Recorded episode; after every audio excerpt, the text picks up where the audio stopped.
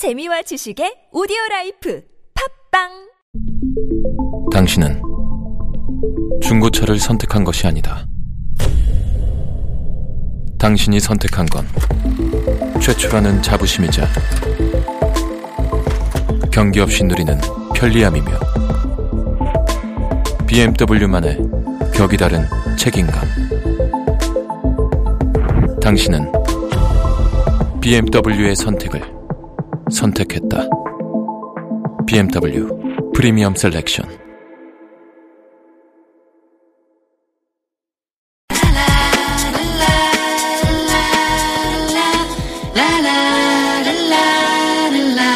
함께 만들어요. 아름다운 아름다운 세상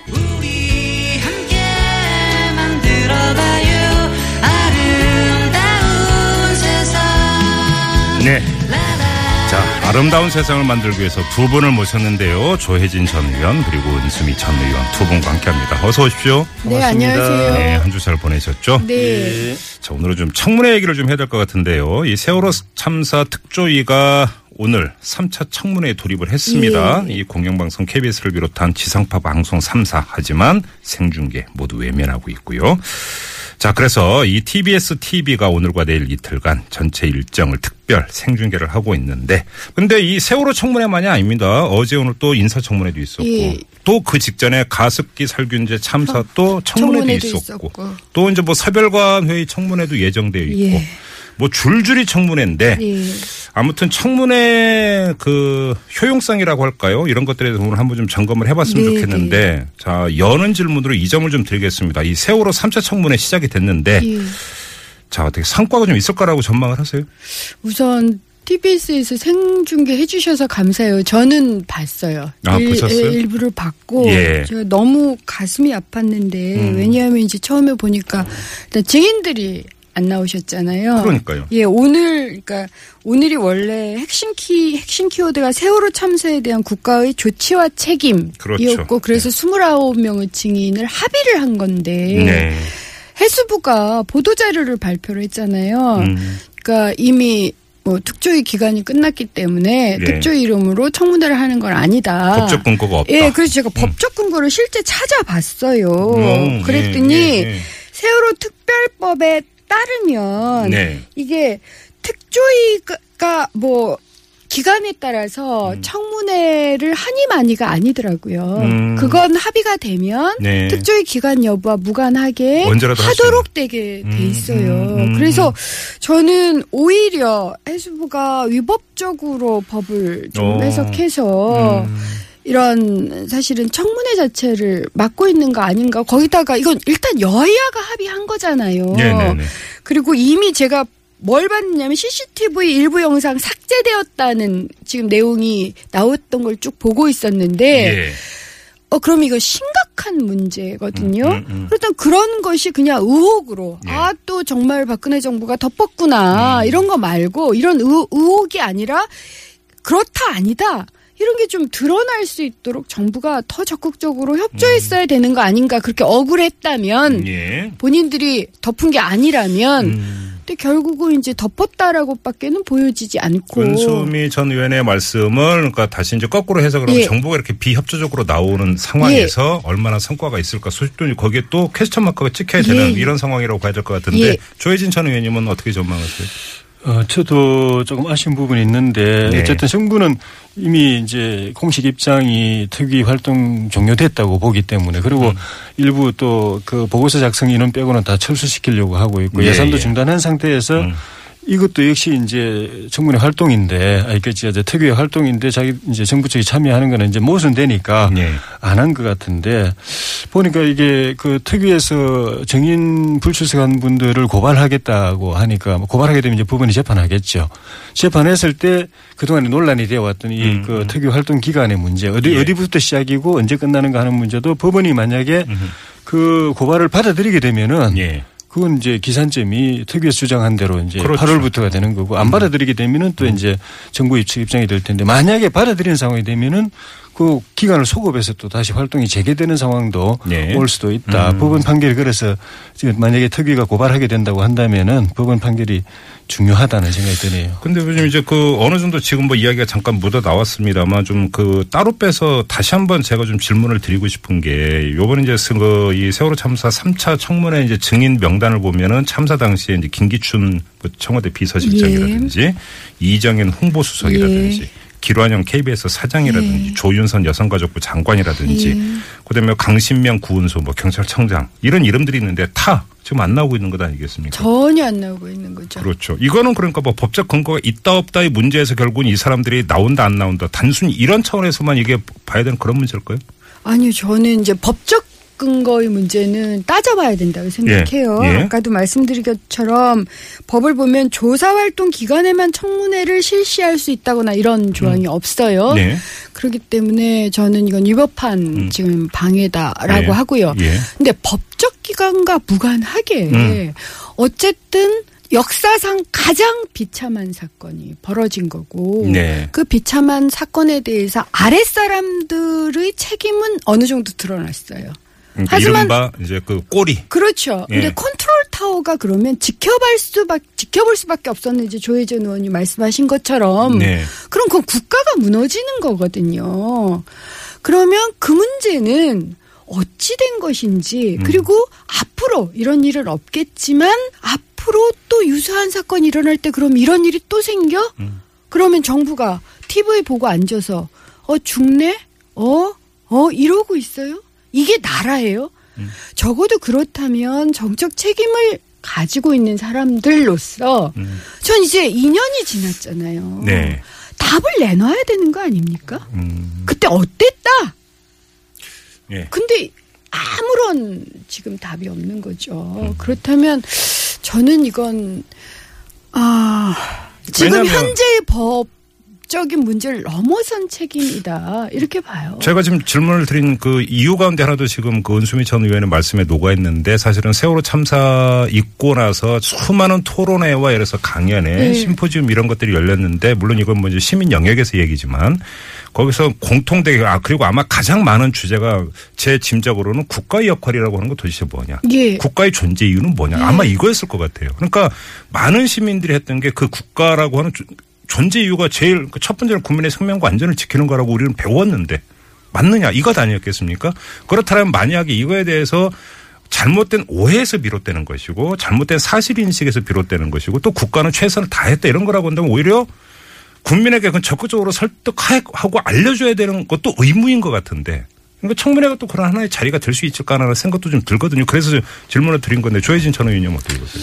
그런 부분이 굉장히 안타까운 부분입니다. 예. 그 사실은 초기에서는 이 정부 대응도 음, 그, 그 사건 이후에 음. 특위 만들고 법, 법 만들고 이런 전반적인 초기 과정이 저는 정부 대응도 그렇지만 여야 정치권이 저는 저 가닥을 좀 잘못 잡았다 봅니다. 아 그래요? 예, 음. 그래가지고 이 구조가 사실 이게 그- 그 순수하게 국민의 생명의 문제, 안전의 문제, 예. 그또 희생 희생을 이렇게 치유하는 문제 이런 문제로 갔었어야 되는데 어쨌든 간에 결과적으로는 상당히 정쟁 쪽으로 가고 좀 대한민국 전체가 처음에 세월호 참사를 설파할 때는 모든 국민이 한 마음이었는데 부모의 마음이고 그래서 한 마음으로 사실 그거는 뭐 이념 뭐 보수 진보 뭐 여야 지지 차이 없었을 거예요. 그럼요, 그럼요. 모든 예.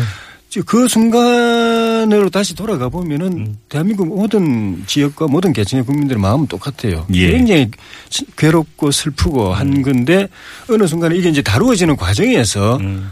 이념이 이제 그 이렇게 개재되고 정쟁이 개재되면서 이제 어, 슬퍼하는 것과는 별개로 이게 다루는 문제에 있어서는 나는 또 입장이 또 틀리다 이렇게 돼버리면서 예. 세월호 특위 안에서조차도 구성원들끼리도 안에도 이쪽 대표 저쪽 대표 여당 추천위원하고 뭐 여당 예. 추천위원. 그래가지고 그 안에서 자기들끼리 분란을 일으키고 협조 안 되고 그러니까 예. 기능이 제대로 안 되고 조사 활동도 제대로 안 되고 예. 1년 반을 흘렀지만은 음. 그것들이 특위만 탓 특위 자체도 좀 뭐 아쉬운 부분이 있지만은 그 이전에 그걸 이제 구성하고 박하닥을 잡는 게 정치기권이 국회에서 한 일이니까 음. 그걸 제대로 정말 객관적으로 공정하게 정치 이념 전혀 개입 안 되고 부모 마음에서 또 국민의 마음에서 그걸 할 수 있도록 그 틀을 못 잡아주고 사실 여야 할 것 없이 무책임하게 특위 한테는 넘겨버리고 우리는 이제 더 이상 부정치 부담에서 빠져나오고 싶다 그런 게 좀 있었던 것 같아서 어. 그게 굉장히 아쉽습니다. 알겠습니다. 지금 어, 이 청문에 대해서 이야기 나누고 있는데요. 자, 우리 애청자 여러분도 이 토론에 좀 같이 참여해 주시기 바랍니다. 문자 참여창 열어놓고 기다리고 있겠는데 뭐 의견도 좋고 질문도 좋습니다. 50원의 유료 문자 우물정 0951 우물정 0951로 보내주시기 부탁을 드리고요. 자, 이 뭐 세월호 참사 청문회뿐만이 아닙니다. 좀 예. 청문회 일반으로 좀 넘어갔으면 예. 좋겠는데 저희가 어제 이제 국회 가습기 살균제 참사 특위 위원장인 더불어민주당 우원식 의원을 연결을 해서 예. 청문회 결산도 해봤어요. 예. 근데 여기서도 옥시레켓 뱅키저 관계자 증인 채택했는데 절반이 지금 안 나와버린 거다. 네, 안 나왔어요. 이게 지금 뭐 증인이 그러니까 그 출석 거부고 이러는 게 세월호 어떤 청문회만이 아니라는 거예요. 예. 왜 이렇게 그러면 지금 도대체 핵심 증인들이 안 나와버리면 일단 이전부터 좀 여쭤보고 싶은데 두 분도 이제 국, 그러니까 의원 이제 활동을 하면서 청문회 이제 그 같이 참여해 보신 적이 있잖아요. 예. 이 사람이 결국은 청문회 핵심이다. 누가 보더라도. 근데 안 나와버려요. 네. 김 빠지지 않아요?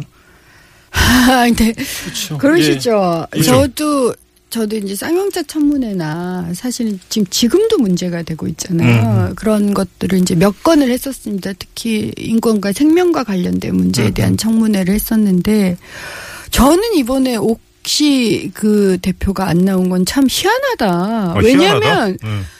국정감사 때 나왔어요, 그 사람이. 아, 국정감사 때는 나왔는데 이번 청문회는 안 나왔어요? 나와가지고 물론 그 같은 사람인가는 제가 확인해봐야 되는데 예, 예. 그러면서 그때는 법적인 절차를 기다리겠다 이렇게 얘기했어요. 음. 아주 당당하게. 네. 그런데 이제는 더 문제가 된 거잖아요. 사실은 이제 그 뒤에 검찰 예, 검찰발이 있었던 거죠. 예, 수사 검찰발 결과. 수사, 결과가 나오니까 전 숨고 있는 거라고 보여지거든요. 어쨌든 음. 이런 상황이 되면 사실은 반쪽 차리 청문회를 또 해야 되는가는 고민이 있습니다. 거기다가 뭐 할 수 있는 국회가 할 수 있는 방법이 없잖아요. 심지어 저는 김포공항에서 도망가는 사람 그 잠, 잡겠다고 김포공항까지 간 적도 있어요. 아 청문회 증인인데 예, 청문회 증인인데 아, 안 내가 무슨? 예, 뭐 뭐 뭐 일정이 있다 이미. 음, 음, 그러니까 음. 이유를 대잖아요. 네. 그래서 김포공항 그 출국한다 그래서 그 출국 시간에 맞춰서 갔는데 그거 피해서 나가셨더라고요. 그러니까 얘기라도 들어보려고 이게 굉장히 간절한 문제거든요. 그래서 저는 음. 청문회에 관한 한 전 제도를 음. 상당히 손봐야 된다. 그러니까 제가 좀 이따 드리고 싶은 질문이 바로 예. 그거예요. 이거는 제도 강화가 확실하게 돼야 되는 것 예. 아니냐는 생각을 하는데 우리 조혜진 전 의원님은 좀 그 경험이 어떠셨어요? 핵심 증인 빠지면은 그 청문회 사실 의미가 없죠. 그러니까요. 예. 예. 그런데 이제 그 청문회 그러니까 그 증인이 불출석하면은 고발할 수 있거든요. 예. 고발해봐야 뭐 벌금 정도 네. 나오는데 음. 그나마 여야가 서로 합의가 합의가 안 되면 고발도 못 해요. 어. 그러니까 이 쟁점이 어느 특이 어, 여척 쟁점이거나 야척 쟁점이거나 그래서 네. 증인이 또 여척이거나 야척 어느 한쪽이면 음. 한쪽은 보호하게 되기 때문에 음. 그 합의가 안 되고 합의 안 되면 고발도 안 돼요. 그런데 여야 간에 그런 이해 대립이 없는 사안도 있습니다. 지금 같은 그런 예. 가습기 가습기. 이런 거는 예. 그 여야가 합의해서 그 예. 고발, 고발 조치해요. 근데 좀 말씀드린 것처럼 벌금 정도 예. 받기 때문에 내 나가서 창피당하고 뭐 이 저거 그거 하느니 그냥 벌금 내고 말지 다 그렇게 하는 네, 네, 거거든요. 네, 네.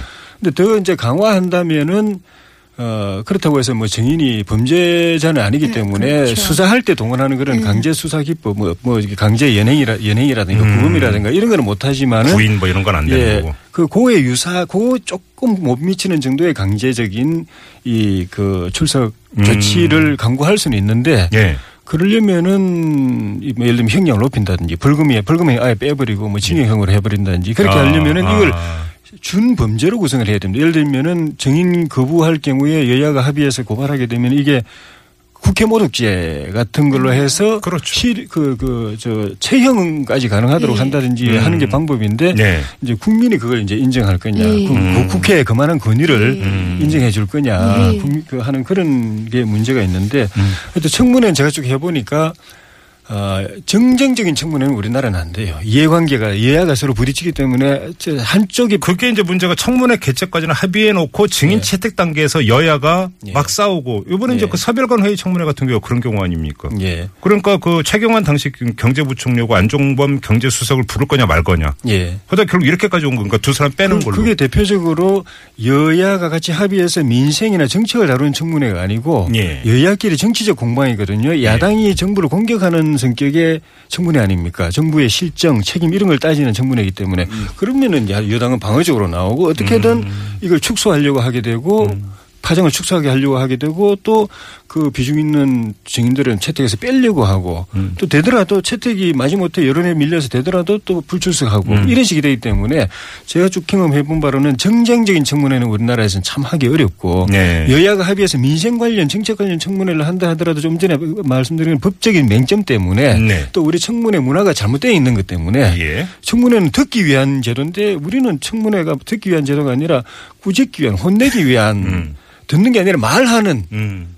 그, 그 국회의원이 한 일곱 여덟 마디 하고 뭐 정의는 한 한마디 하게 만드는 청문회가 아니고 그러니까 규탄 회의인 거죠. 그래 놓으니까 벌금 내고 안 나와 버리지 않습니까? 음. 그런 것들이 개선이 돼야 국민들이 속 시원하게 느낄 수 있는 청문회 될 것 같아요. 근데 그 듣기 위한 청문회를 하려면요. 예. 우선 이제 증인의 문제가 있고 또 음. 하나 이제 청문회를 제가 해보니까 제가 하루 종일 청문회를 하는데 질의응답 합쳐서 최대 쓸 수 있는 시간이 15분이에요. 그러니까 질문하기도 바쁜 거죠.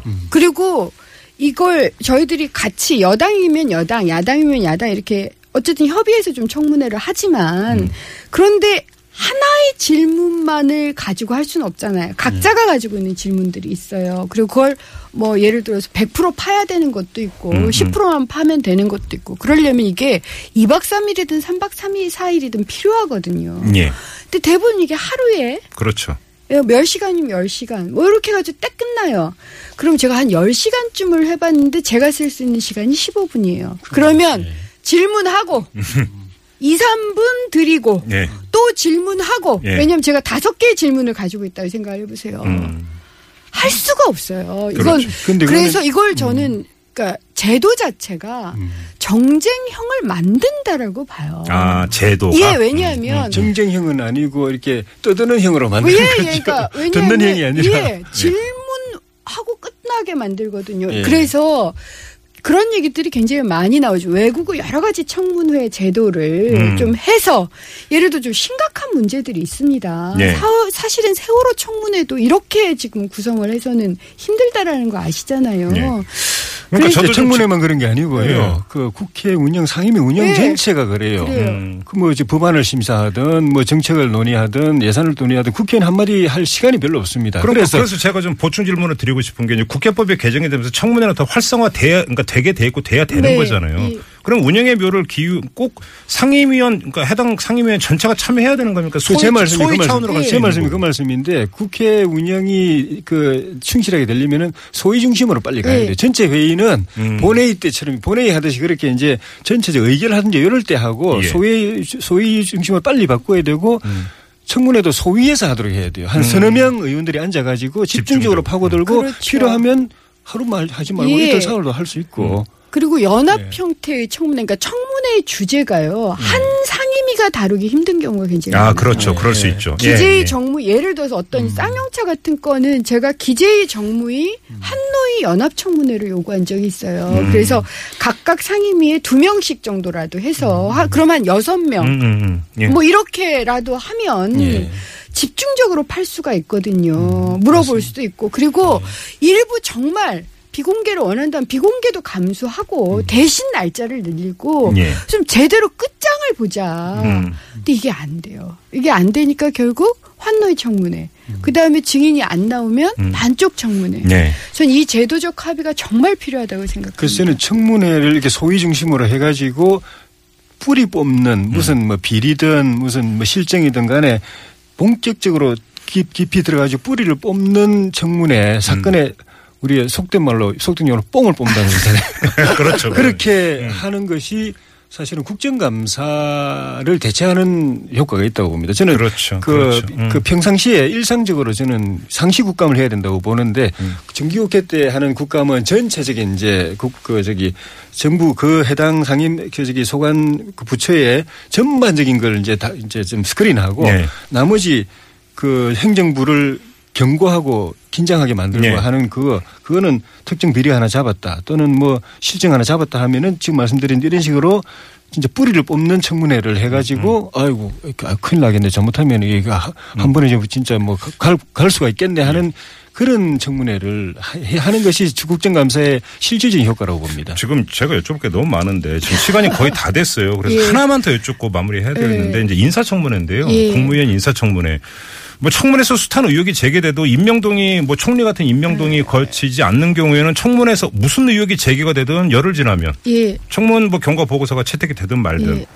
임명장 주잖아요. 네. 그럼 이걸 거꾸로 얘기하면 그런데 그럼 굳이 청문회 뭐하러 하냐 그렇죠. 이런 생각도 들거든요. 그러니까 그 청문회만 인사청문회 그 기간만 딱 버티면 된다고 생각을 하는 거예요. 근데 제가 참 놀란 게 지금 오바마 정부에서 노동부 우리나라로 하면 이제 차관급 정도 되는 분이 지금 이 일터 그러니까 여기는 균열 일터라고 불러요. 그러니까 하청이나 이런 심각한 문제에 대한 조사를 주로 하면서 굉장히 이제 미국에서 알려졌는데 이분을 처음에 공화당이 청문회 인사청문회 올려놓고 1년 6개월을 유예를 시켰더라고요. 오호 그래요. 1년 6개월 동안 그러니까 이분이 무서운 사람이다 교수님이시던데 무서운 사람을 생각하고 유예를 시킨 거예요. 그래도 어쨌든 그걸 이- 오바마 정부가 1년 6개월을 받아들이고 청문회를 통과해서 이분을 지금 하고 있어요. 저는 그게 그러니까 이런 식으로 공화 그러니까 공화당의 행동에 대해서 저는 동의하진 않지만 어쨌든 상호 대가를 치르는 방식이잖아요. 그런데 전 이번에 박근혜 정부의 모든 인사들을 보고 있으면 그러니까 부동산 투기해도 뭐 군대 다 면제 다 면제해도 뭐 온갖 예금에 그러니까 예를 들어 조윤현 조윤선 후보도 갑자기 1년 만에 예금이 6억 1천만 원이 늘었는데 이게 도대체 어디 난 거냐 뭐 이런 질문서부터 시작해서 예를 들어서 위안부 합의에 대해서 이게 이 어쩔 수 없는 결단이다 이렇게 대답을 하시는 분이잖아요. 그러면 당연히 반발이 생겨요. 그럼 정말 제대로 점검을 하고 네. 그것에 대해서는 상호 감내를 할 수 있는 인사청문회 제도의 변경. 그래서 정말 인사청문회를 통과하는 것이 네. 통과한 사람에게 명예일 음. 수 있도록 좀 만들어야 되는 거 알겠습니다. 아니냐. 조혜진 전 의원님. 어, 이렇게 인사청문회에서 문제가 많이 제기되는데도 그냥 임명하면 야당은 나쁘지 않아요. 왜냐하면 야. 여론이 다 지금 음. 정부 욕하게 돼 있기 때문에 아, 예. 야당은 나쁘지 않아요. 근데 국민들이 답답한 거죠. 그렇죠. 국민들이 인정할 수 없는 사람이 공지에 그렇죠. 고위공지에 가니까. 근데 이 경우에는 국민들이 어쨌든 결단을 해야 됩니다. 국민들이? 예, 국민이 어떤 결단을 해야 되는가 하면은 그 국회의 권한이 그냥 이렇게 해서 견제하는 인사에 대해서 청문회 법적인 효력은 없지만 거부권은 없지만 이렇게 문제를 제기해 가지고 국민들이 알게 하고 해서 비판을 하게 만드는 그런 정, 그 정치적 견제에 그치게 할 것이냐 음. 아니면은 행정부 인사의 일부분을 정부 국회가 행사하게 음. 그러니까 그 인사청문회 통과 안 되면은 임명 거부권을 갖게 예. 해서 임명 못하게 하는 권한 음. 그리고 그 임명된 국무원이 제대로 못했을 때 그 해임 의결권을 그 행사해가지고 의결 해임되게 하는 권한을 음. 아, 입법부가 갖게 할 거냐. 음. 그건 국민이 결정하면 되는 겁니다. 그런데 이제 그 상권 분립의 문제 뭐 이런 거 대통령 책임제냐, 대통령이 책임지느냐, 내, 음. 내가 그, 그 국회가 책임지느냐 이런 문제가 있는데 이런 이런 것에 대해 놓고서 이제 국민들이 결정하면 되는 거죠. 알겠습니다. 결정한다고 해서 이게 또 국회에서 법이 통과돼야 되는데 자, 아 저는 어쨌든 시간이 다 됐어요, 예, 의원님. 아 그래요? 네. 짧게 아, 마무리해 예, 예. 주세요. 그 국민들께서 정치 불신이 심하잖아요. 네. 근데 정치 불신, 그러니까 저는 선출권, 선출된 권력은 두 곳에 있다고 생각해요.